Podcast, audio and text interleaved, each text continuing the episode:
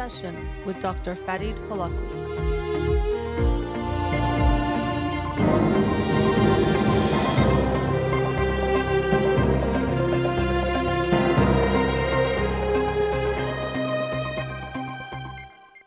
Good evening and welcome to In Session with Dr. Fadi Tolokwi.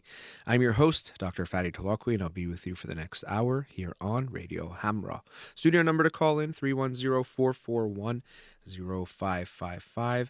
I'm a licensed clinical psychologist, so you can call with any questions related to clinical psychology, including any emotional or psychological issues, parenting issues, and relationship issues as well. You can also follow me on Twitter or Instagram or like my page on Facebook to get updates on the show or suggest topics or books for the program. And the shows are uploaded at the end of each week to my SoundCloud page and free podcast on iTunes. Again, the studio number 310-441-0555. Before I get into the books, I um, wanted to make an announcement. I'll be doing a seminar next month or just a few weeks away on Sunday, May 20th from 1 to 4 p.m at the Olympic Collection. The topic is going to be communication for parents and partners.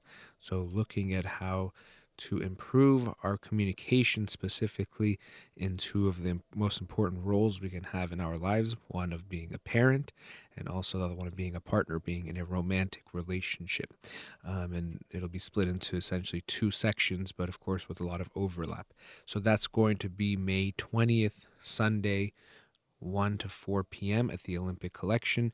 Tickets are $40 at the door. Hope to see you there. I'll be talking more about it, but that's May 20th, and we'll be talking about communication. All right, uh, getting into the books of the week. So, the one for this coming week is a, a classic when it comes to borderline personality disorder, but I actually have not read it myself. It is I Hate You, Don't Leave Me Understanding the Borderline Personality by Gerald J. Kreisman and Hal Straus. I Hate You, Don't Leave Me. And that title itself, um, in a way, encapsulates uh, the way that people with borderline personality disorder can feel. They can have this rage and a lot of anger in them, but very often it's because of this fear of abandonment. Um, so don't leave me. So at the same time, they can act in a certain way towards people that they care about and love. Um, that seems a little bit puzzling, but it's because of this fear of abandonment. But uh, the book, I'm sure, of course, we'll go into more detail and looking forward to sharing that with you on uh, Monday's show next week. And interestingly, uh, people with borderline personality disorder have a very large stigma attached to them, even within the mental health field. It's one of those diagnoses that has a very negative connotation. And the reason why I'm commenting on that is that it relates uh, in that way to the book of the week for this past week that I'm going to talk about now The Power of Different, the link between disorder and genius by Gail Saltz. Uh, the the parallel is or the connection is that this book, The Power of Different, is looking at how many issues that we look at as brain um, abnormalities or brain issues or mental illness we have a lot of stigma and judgments about them, but the whole point of the book is to see that there's actually more to the picture and there's some positives that can come along with these brain differences. So that's why I wanted to talk about that. Um, so there is that connection there, and, and I, I'll be interested to see how the authors of I Hate You Don't Leave Me talk about borderline personality disorder. I'm hoping it is with some understanding and compassion and not judgment. Um, but this book, The Power of Different, was all about that, recognizing that there is still a very strong stigma attached to mental illness. And we see it as this thing that just has to be removed as something that's all negative. But as she points out, looking at seven different types of brain differences, we can see that actually there are some pros or some benefits that people who have these brain differences actually have. It's not just a negative thing. And even I like that she uses that word different a lot rather than saying ill or abnormal. Um, she talks about brain differences even when it comes to learning disability. She talks about learning difference, which I liked that perspective. And I think I mentioned it on last week's show talking about uh, political correctness. And so sometimes we can say, well, words don't matter. It's not such a big deal. Who cares if we call people, if we say someone is a schizophrenic or if we say there's someone who has schizophrenia? And we might not think it makes that much of a difference, or someone is autistic or a child who has autism. And the difference there is that when you say someone is a schizophrenic, you're basically labeling them that that's all they are and they are nothing else. And they're basically just this thing that most people we just consider an illness. But when you say they are an individual who has schizophrenia, amongst other things, as is the case with Elyn Saks, who is a professor at uh, USC, I believe, law school, um, she has schizophrenia, but remarkably has been very successful in her career. But she is not just a schizophrenic because she has so many other things that are ways of looking at her and identifying her in parts of who she is or parts of who she, we can say um, she is in this world. And I think that's an important point of this book that we shouldn't label people as just an illness and we shouldn't just look at these brain differences as just something um, negative. And so she goes through and looks at the different brain differences and how we might see benefits in them. And I'll go through that a little bit. But again, for me, this theme of her book or the thesis I really liked because um, we look at mental illness in a way that it's just an all negative thing, but it's much more complex than that. And even when we take it to a smaller degree, people even look at what we think of as quote unquote negative emotions as things that are all bad and need to be removed. Things like sadness, anger, anxiety. Many people just think, well, if it doesn't feel good, removing it is the solution. But that's not the case. Actually, our quote unquote negative feelings have a lot of benefits to us if we actually try to understand them and see the information they can provide. And similarly, people with different types of what we call mental illness, there's actually benefits or there's some things that their brains can do that maybe most people can't and actually can be beneficial.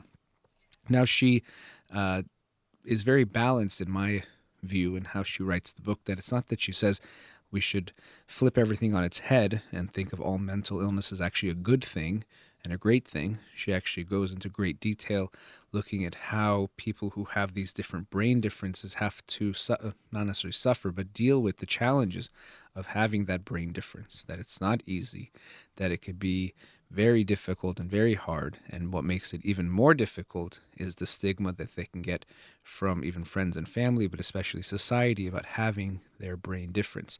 So she doesn't say that mental illness is all just a good thing. And she even emphasizes um, throughout the book that tr- the appropriate treatment is important.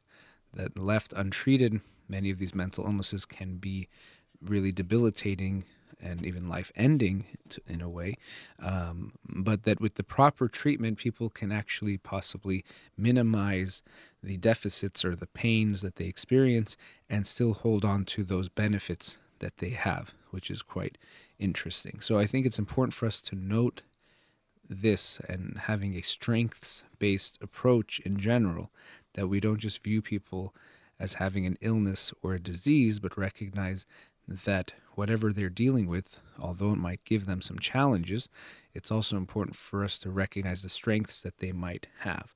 So let's look at some of these things. For example, she has a, a chapter on distractibility, which um, focuses on diagnoses like ADHD or ADD. And we might think of this as just a bad thing. If you have ADD, it's a horrible thing, it's a bad thing. Now, although she doesn't say we can for sure diagnose him, she says that Einstein appears to have had something like ADD or ADHD, what would have been diagnosed now. And of course, he's considered one of the greatest, greatest geniuses um, of our time or of the previous century because of what he was able to contribute. And if we judged him just based on him having ADHD, we might have seen him just as a problem child or a kid who didn't want to pay attention to everything or certain things that would have missed on his gifts. And so uh, that's another theme we, we see throughout the book that if we just see people as having an illness or a difference and we just want everyone to be the same, something that we see a lot of in today's educational system and in general in society at large, where we have this idea that, well, all kids should learn all things and be good at all subjects and act a certain way. or even um, another aspect of people that we tend to want to make the same is everyone should be an extrovert and want to talk with all people and interact with everyone and make friends. Um, but when we have this cookie cutter approach to kids and how we teach them, we don't recognize that kids are different, they are unique, and we can miss their great gifts if we try to make them all the same. So, Albert Einstein likely maybe would have been a kid who would have not had those gifts been shown the same way if we did not recognize them and try to make him like everyone else. But Einstein was able to be very creative in the way he approached the scientific theories he came up with, and that's one of the advantages that people with ADHD can have. So, although they seem to not be focused, and at times they can have that issue. Although something that's interesting is people with ADHD can become hyper focused when it's something that really engages them, and that can actually be its own benefit. But they're also good at coming up with more ideas. They're more creative. Their brain can go to more places, and so. Yes, a lot of the ideas they come up with might not be good, or it might just seem like they're distracted and it's not helpful. But often they can come up with some really creative and insightful things that the typical person does not. So, again, this idea that it's not all bad to be someone with ADHD, there can be benefits and there can be ways that actually the mind of someone with ADHD can have advantages to someone who does not. Then we can look at something like depression. Again, something that most people think of as depression is this negative, dark thing that we have to get rid of. Um, but it's not really that black or white. She talks about the book, and I was thinking of this book when I started this, and I'm glad she mentioned him uh, quite a bit. Nassir Ghaemi's book, uh, A First Rate Madness, looking at some of the world's great leaders and how they became great because of their mental illness, not despite. That was actually his argument. Uh, and he mentions, for example, Abraham Lincoln and Winston Churchill, but how they both suffered from severe depression throughout their lives, but yet they were some of the greatest leaders of uh, their time. And uh, it's not just despite that they were over, able to overcome the mental illness, it's actually because of it. And so people who experience depression can oftentimes be more realistic than others. We sometimes think that people who are depressed uh, are very uh, negative thinking and pessimistic. And there is some truth that in certain ways of how they approach themselves and their lives. But at the same time, they can be more realistic. And people who are not depressed can actually have an unrealistic or irrational uh, positivity uh, or optimism that actually isn't facing reality. So sometimes someone who experiences depression can actually be more in touch with what is going on and see what other people might not be seeing. Something that maybe uh, Lincoln did, and people argue as Nassir Ghaemi does, Winston Churchill was able to see the threat of Hitler, whereas Chamberlain was not because he was able to have this um, dark reality or realistic way of looking at things. People who have experienced depression also tend to be more empathic. It's easier for them easier for them to feel empathy. They can tap into that own sadness that they experienced and use that or recognize that to allow them to connect to other people and what they are going through. And so they can actually be more empathic. So if we just try to get rid of depression and ignore it and pretend like it's not there, we can actually miss the gifts that it might be able to offer someone. It could seem strange to think of depression being a gift. And again, it's not that we should leave these things untreated or wish them upon someone or want them or ask for them. But when someone's brain is a certain way, it's important not to just focus on the negative and recognize we can be more uh, bigger picture holistic and see that there could be positives in there as well. And she even has a section about people who think different, uh, including individuals who have schizophrenia. And schizophrenia is known as one of the most serious mental illnesses we can have. Um, and yet she talks about who I mentioned before, Elyn Saks, and how she was able to overcome or has been dealing with her schizophrenia and became a scholar and has contributed so much to to the experiences of people with mental illness in a, from a legal perspective. Um, but she also is able to see things in a way that other people cannot. Now, interestingly, in that section, she mentions, and Elyn Saks herself mentions, that people with schizophrenia, almost all of them, if you ask them, would you give that away or would you trade having schizophrenia away and live without it? Almost everyone says yes, that they don't want the illness, they would want to get rid of it. But in almost every other section, she talks about people with anxiety, depression, bipolar, ADHD. And the people say that although it's challenging and has challenges, they would not trade that if they were given the choice. They would not give that up if they could give that up. So we see that people, even though they have the struggle of living with the mental illnesses that they have, they recognize that it does have some positives. It does contribute to them in a way, either their creativity, their way of seeing things, that really uh, they wouldn't trade or give back. And I thought it was interesting. She talks about this theory looking at mental illness, why it maybe has survived, or these brain differences, why some of them can be so prevalent. And she talks about a theory proposed by David Dobbs called the dandelions and the orchids theory of human behavior or human beings. And essentially what that is is that dandelions they can survive almost anywhere. They can flourish in virtually any environment whereas orchids need a very specific environment to thrive and survive.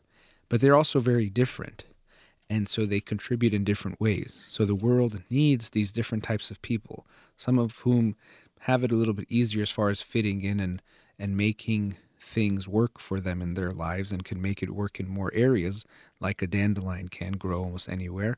But then there's some people like the orchids who can provide something different. And yes, they might need some things to be a certain way or they might have some challenges, but yet we all benefit when we have that difference there.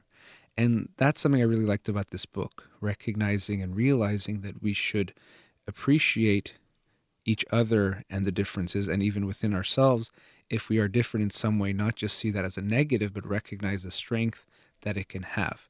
So we treat our mental illnesses and we get the treatment we need so we don't suffer too much, but we also recognize that whatever it is that makes us different, it's not just a negative thing, it's a strength. And that's why I like that word different, even though it itself can have a negative connotation at times.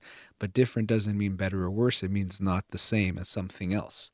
And so it can have some negative aspects and some and some positive ones, but it's good for us to look at all of those. So I, I really enjoyed this book and the, that thesis of different is okay and mental illness isn't just a negative thing there are these strengths and positives about it too that we should be aware of. And even as a clinician should be mindful of and when we're treating someone that we don't just focus on the negative because emphasizing the strengths can actually help their overall well-being. So i like that a lot and i'd recommend this book um, by dr gail saltz the power of different the link between disorder and genius it was a really a good read so I'd highly recommend this one. It was one of the, my favorite books in a while, actually.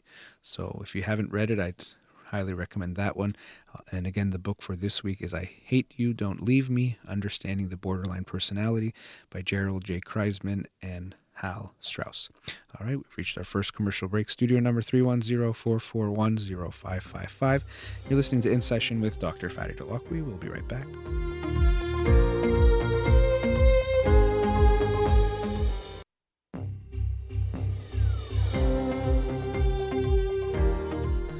Welcome back.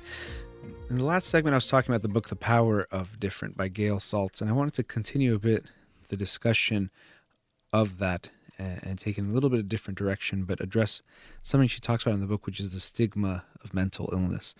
Um, to begin with, again, I'll mention you know the power of different. I like that title so much because when we look at something like creativity and new ideas and innovation, the only way those things are possible essentially by definition is if someone thinks differently than everyone else or thinks something that hasn't been thought of before. So we need different, but yet at the same time, we so often punish or judge different in a negative way. And I think this book is a positive step in the right direction of judging different or taking away that judgment and viewing different as okay and actually not just okay, but as something wonderful and that can have lots of benefits and benefits to the individual, but also to society at large, and also to work further to reduce that stigma that we attach to mental illness. Because that is so huge. the stigma we have towards mental illness, and it, it causes so much suffering in many ways, but two big ones that I'll touch on now. One is that the judgment itself is very damaging and causes a lot of pain. So if we tell people that being depressed is really bad, or you get judged negatively for it, or your family um, doesn't want to hear it or thinks you shouldn't let anyone know you're feeling that way or hide your feelings, hide that illness. Even in the Persian culture, I've seen and heard people saying you shouldn't let anyone know about your mental illness because no one will marry you. But not only that, no one will marry your brothers and sisters because they'll think it's in our genes and in our family. And when you get this message over and over again, or that people who have a mental illness are crazy or sick or nuts or psycho or whatever other negative terms that might be thrown out there, these are going to have a negative effect on how the person feels and judges themselves. How good can you feel about yourself when you think there's something about you that is horrible and needs to be hide, hid and needs to be something that you should be ashamed of and your family is ashamed of it, of course that's going to affect how you feel about yourself. And so these judgments and the stigma that we have that we attach to mental illness really is horrible. And I've seen it so often in my daily life, but of course in seeing clients how bad they can feel even in front of the therapist, but of course it's because they're judging themselves of how you're going to view them for being a certain way. And so this stigma that we attach to mental illness is so significant and it affects the way people feel about themselves in a strongly negative way. And as she mentions in the book, um, there's so many different statistics, and very often we know that issues of mental health get underreported precisely because of this stigma. But basically, about one out of every two people will suffer from a mental illness at some point in their life. Half of people will have something. So when we try to make it this thing that it's a very rare thing, or oh, you don't want to be caught dead with anyone knowing you have this or that, and then we find out it's one out of every two people, we see that we're mistaken in how we judge this, and that actually all of us are probably suffering much more than we think we're allowed to show each other. We just have told each other that we're all okay or we're all doing better than we are, but we're all struggling in different ways and at different times, and that's okay. And rather than pretending like we're not, we'd all be doing a lot better if we actually acknowledged that the truth of being human involves suffering and pain and illness at times. Just like medical illness will hit you in some way during your life, and definitely someone you know in, in your life, mental illness will also do the same. It's something that we all experience to different degrees, and people around you will experience. When you go to the doctor, almost always there's something, well, maybe it's something in your blood work that wasn't perfect or some pains you're having. No one's perfectly medically and physically healthy. And similarly, none of us are mentally and psychologically perfectly healthy either. And that's just part of being human. That is the human experience. So we have to accept that and recognize that. And the more we do that, the less people will suffer from the judgment because we won't judge so negatively that someone has some mental issue, recognizing that we all have our own and someone you love definitely does too. And the second thing I was going to say, and it's definitely related and in some ways almost caused by the first, how the stigma causes pain, is because there's such a strong stigma and people don't want to acknowledge that they have any kind of mental illness, they don't seek out treatment for what they are going through. I, I think she mentioned some stat about people dealing with anxiety disorders and how the averages they wait was it 10 years, but it's several years before they seek treatment, which is remarkable. But the reason why we hesitate, the reason why we don't get help, which is out there, which is available, is because of that judgment. First of all, I don't want to be someone that goes to a psychologist or a psychiatrist because only crazy people do that, and that's such a negative thing. And two, I don't want to go because what if they tell me I do have some issue, and then it, it confirms maybe this fear or concern I have, and then I have to live with that that I have depression or I'm diagnosed with this anxiety disorder or whatever else it may be. So people would rather suffer in silence or suffer internally than to actually acknowledge and admit and go get help, which is out there, which is so sad for me. And I see it in my office all the time too. When someone comes in to therapy, sometimes even the question you'll ask them, whether it's directly or indirectly, is why now? As in, why did you come into therapy now? Because very often they've been dealing with this issue for a while, and now something has led to it, whether it's it got significantly worse and they got scared, or they've now entered a relationship and something has come up related to what it is, or someone else pointed it out to them. But there's usually something that serves as that impetus rather than just their own suffering initially. Most people, if they have a really bad pain in their body, if it doesn't go away after, let's say, a couple days or a week, they'll talk to a doctor, go see a doctor about it because they're like, well, something doesn't feel quite right. Let me get some help. But when it comes to our mental issues, we definitely are not that quick to get help because of the stigma, because of the judgment. I don't want to be someone that goes to a therapist. I don't want to go uh, and find out I have a mental illness and have that judgment. So I'd rather pretend like it's not there. And so we avoid and we deny what we're feeling. Sometimes the analogy I use about the stigma and how it prevents us from getting help and how actually the stigmas can sometimes hurt more than the illness itself. I use the analogy of someone who, let's say, if we had the same stigma to medical illness, they broke their arm, but because of the stigma, felt that they couldn't admit it to anyone or go get help about it. And so they're trying to live every day with that broken arm. And it already, of course, hurts because they, they broke the arm. They're in pain. But if they get help and get a lot better.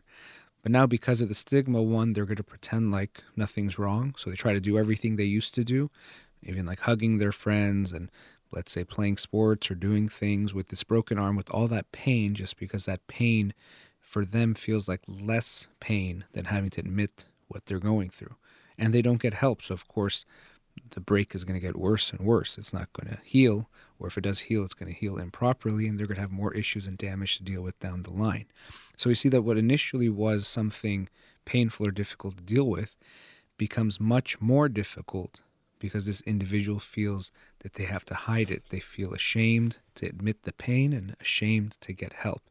And this is what we're doing to ourselves and to everyone around us when it comes to mental health issues. We're judging each other, we're judging ourselves, we're trying to pretend like we're all okay when we all are dealing with something. We all have pain, we all need help. And I'm glad we're moving towards uh, less judgment and more understanding and more uh, the destigmatization of mental illness and getting help, but we still have a long way to go. And rather than pretending like we're all happy all the time and we're all okay, we'll be a lot better off if we start to acknowledge what we actually feel and realize that we're all dealing with things. No one is happy all the time. We're not supposed to be happy all the time. That's not part of being human. That's not part of life, and that isn't even a good life. A meaningful life is going to have all types of feelings at different times. And if we can let go of that, and this is for all people, but especially to the Iranian community, to think about ourselves and our families of holding on to this idea that we all have to be okay all the time, or that if you tell someone you're not okay, you look bad, or uh, you're going to be judged in some way. Let's realize we're all hurting in different ways. We're all experiencing pain. And we can ask each other and we can tell each other. And we don't have to be afraid to show that we're human, to show that we're suffering and struggling and dealing with different things. That's okay. And I hope we can move further and further in this direction because every day in my office I see that the stigma is still having a negative effect that the, and these are the people that are willing to go to therapy. I know that for every person sitting in my office, there's hundreds and thousands of people, probably more ill than the person and suffering more than the person in my office at that time, who would never go to therapy because of the stigma, because they don't quote unquote believe in psychology or therapy, or they can figure it out on their own. And we can do a lot on our own, but we also can go a lot further and do a lot more when we get help from professionals and from the treatments that are out there. And so in this book, The Power of Different, Gail Saltz does emphasize the, the strengths and the power of being different, but also that we need help and there are so many treatments out there to get help, and we can't be afraid to get help. So if you yourself are suffering and are afraid to see someone, or if you know a loved one you think they're suffering, don't be afraid to get help yourself. Don't be afraid to tell them that they can get help and they shouldn't feel bad about it at all. I still am dreaming of a day when people go to a psychologist or a therapist once a year, just like they go in for a physical, they go in for a mental. You go in and get a checkup and see how you're doing, see if you need help. And it's so accepted that people say, oh, yeah, it looks like some therapy will benefit you right now. Just like they might say, yeah, you should go get some physical therapy for your shoulder or maybe take this medication or this vitamin. But the therapy becomes that accepted that it's just something that comes up and is very quickly thought of as an option for all of us, and all of us experience it at some point in our lives. I always say I think that everyone should go to therapy at least for some period of time. Um, more than anything to gain self awareness, but also to heal some of their old wounds and deal with some issues that they're dealing with.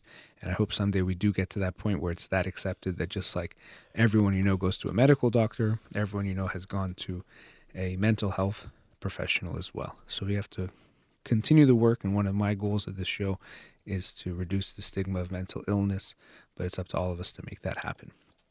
All right, going into our last commercial break, studio number 310 441 0555.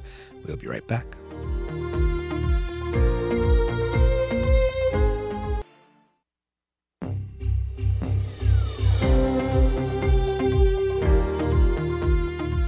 Welcome back.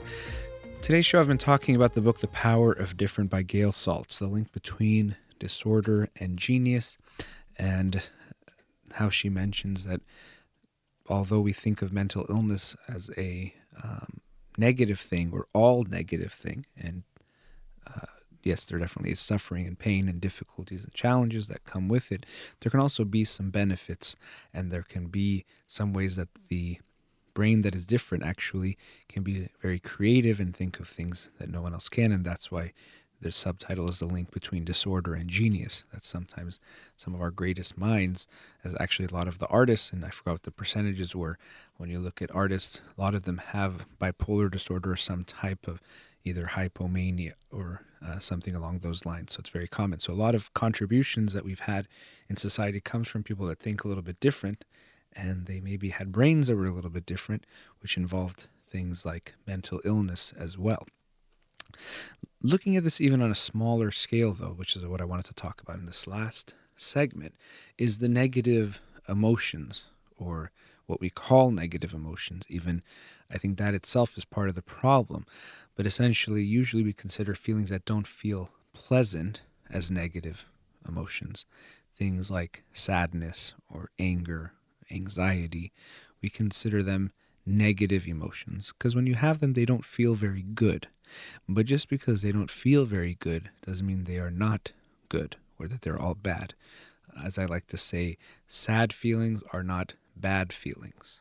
If you're feeling sad, it's not just a bad thing, it's something that is giving you information. Just like if you're cold, you know you're cold and you have to do something about it, your your temperature is going down or you need to cover up or go inside or whatever might be. Similarly, if you have sad feelings, you want to try to understand it. Why am I feeling sad? And see that as actually information, not just something negative. And the reason why this is important is that if we first change this perspective, that negative feelings are bad, and that negative feelings are things that need to be avoided, eliminated, erased, denied, whatever else it is, just to get rid of them. If we can change that, then we can actually change the way we relate to our emotions and to ourselves and even in our relationships because it has effects on not just us but the relationships that we have.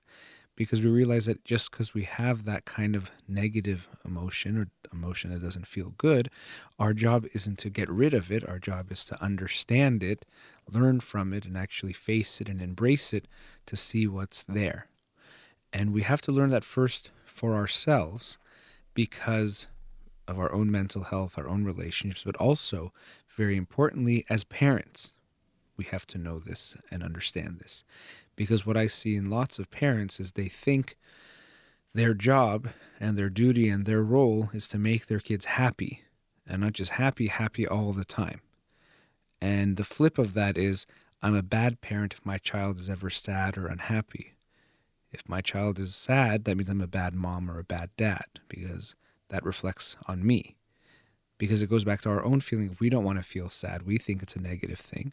So if we see our kids feeling sad, we think it's a horrible thing. It's horrible things, a tragedy. Uh, sometimes I like to say, when we look at crying, people see it as a crisis, like C R Y, crisis, and they think it has to be immediately dealt with and erased. Whatever it takes to get rid of the tears is basically most people's and parents' approach. Whatever we have to do to get rid of it is all we want to do. But that's not what we're supposed to do. If your child is crying, you show them empathy, you show them you care, you support them, and you try to understand why they're crying. And your job isn't to immediately get the tears to go away, but to help your child understand and learn from and eventually contain those feelings in a way that is healthy for them so that they can grow. So we have to get away from this idea of negative feelings as these things that have to be avoided and denied. And especially, we have to learn as parents that we shouldn't try to teach our kids that these are these negative, horrible things that need to be uh, avoided or erased or eliminated or denied and not even paid attention to. Teach our kids, oh, you were sad? I, I could see why that would make you sad, and I want to understand it more. Tell me more about that. Help them learn about their sadness. Face the sadness. Go into it. Don't just ignore it or deny it. Because what we see happens is when you teach your kids that these are bad feelings, both directly and explicitly, but also implicitly. And we do it implicitly by, for example, if your child cries, you get overwhelmed and freak out and try to make it stop. And the baby learns, oh, or the child learns, when I cry, mommy doesn't like it, daddy doesn't like it. So I shouldn't do that. It's something bad, it's something negative.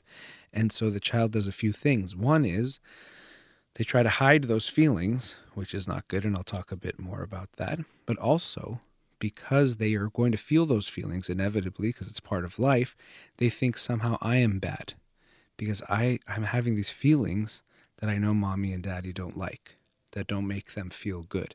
So, in a way, that makes me bad. If only I could not have these feelings.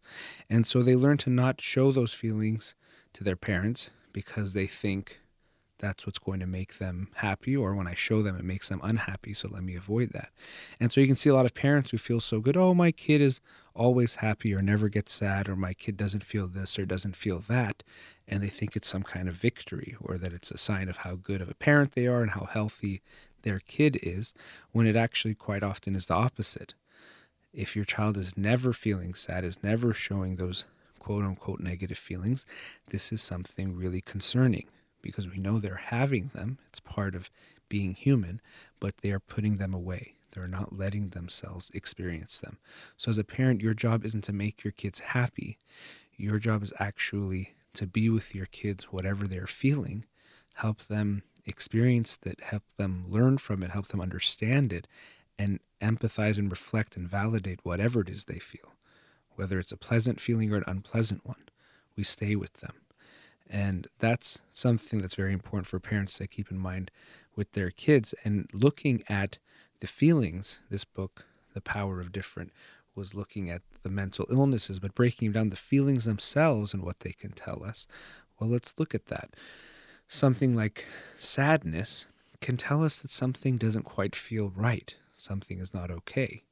If you don't want to recognize that you're sad every time you go to work and you try to deny those feelings, Maybe you're missing that you're unhappy with your job or your career or some relationship at your job or something that's going on. If you're not aware of that pain, you're going to miss out on the fact that something's not quite right. Or sometimes even we get sad when we might be overwhelmed or it's our our brains and our body's way of telling us we need to take a break or stop a little bit and we might feel a little bit down. Maybe something is going on. Uh, if we look at anger, anger to me is a very interesting emotion because I've seen both professionally and personally that most families and most people have never seen or very rarely seen anger modeled appropriately. Most families, what you see is anger is either zero or a hundred. People hold it in, hold it in, pretend like nothing's bothering you, pretend like nothing's bothering you, and then, or they blow up. And there's only those two extremes all or nothing either completely hide it or you can't hide it anymore and you explode. And so we all learn that anger is this really bad thing because Most people don't show it most of the time, and then when they do, it's really ugly. So it's bad. And yes, absolutely, anger can be a negative thing when it's expressed poorly. When people become aggressive and violent, yes, absolutely, that is that's bad. But that doesn't mean anger is bad. That's anger being expressed in the wrong way, in a negative way. Anger is a sign that we feel like something wrong has happened or we've been wronged in some way and it doesn't feel good. It's almost like an injustice has happened. And that's important for us to know, to have that radar of what's happening and to not deny that and ignore that. Something does something, says something we don't like, does something that makes us feel bad and makes us angry. We want to understand that. And we could learn a lot from that anger because we might even see what are the things that make me angry if I'm in touch with that. Because when I say be in touch with your feelings and that all your feelings are important and all of that, I'm not saying let your feelings run your life or dictate your life. So it doesn't mean because you're angry, you should be angry and you should get angry at the person. You might actually realize once you get in touch with your anger that, you know what, I'm really getting angry a lot of times when people talk about this or when people do this thing to me. I can see that my reaction or my feeling inside is almost too much. And so this is likely related to something from my past or something else that's going on. Because again, our emotions can actually serve as information. They're telling you something. But if we block ourselves from them, if we deny them, if we ignore them, if we try to pretend like they don't exist, we're missing all of this information. And that's very, very important. It's vital information. But so going back to the benefits of anger, when you feel angry and someone has wronged you, if you're able to express it in a and contained way, you can actually help repair things in the relationship. Let your partner or the other person know about you, and also repair things and prepare things for the future of your relationship. Now your partner knows this bothers you or that this makes you upset, and you've also let them know, and so you don't hold on resentment because, see, when we have anger that we don't express in any way, it builds up, it doesn't just go away.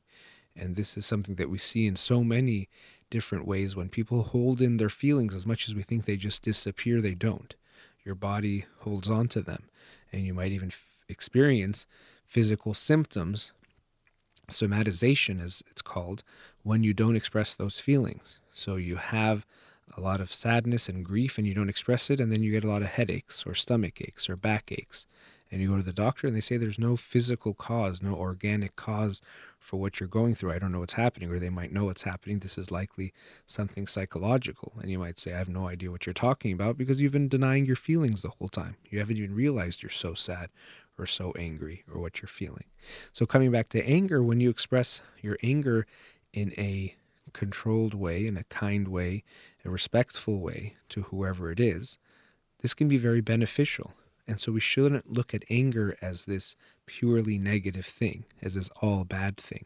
Even if you say someone got angry or someone was angry, we usually think of something negative, something bad, someone who was maybe out of control. But it doesn't have to be that way. Anger is a very healthy and normal emotion that we all experience. And so the list goes on of the different negative emotions we can look at, but it's important to recognize that they are not purely negative. They might not feel very good, but they can be very informative both to ourselves and to our relationships, and we should not deny them. Sad feelings are not bad feelings. Unpleasant feelings are not ones that we have to just erase or eliminate. They have some benefit, there is something there. And if we ignore them, we actually miss out on a lot. And as a parent, rather than just focusing on trying to make your kids happy, you want to make sure you teach them to be in touch with all their feelings and validate and reflect all of their feelings so they see the value in all of them and learn to incorporate them and integrate them into their lives. And that is very important.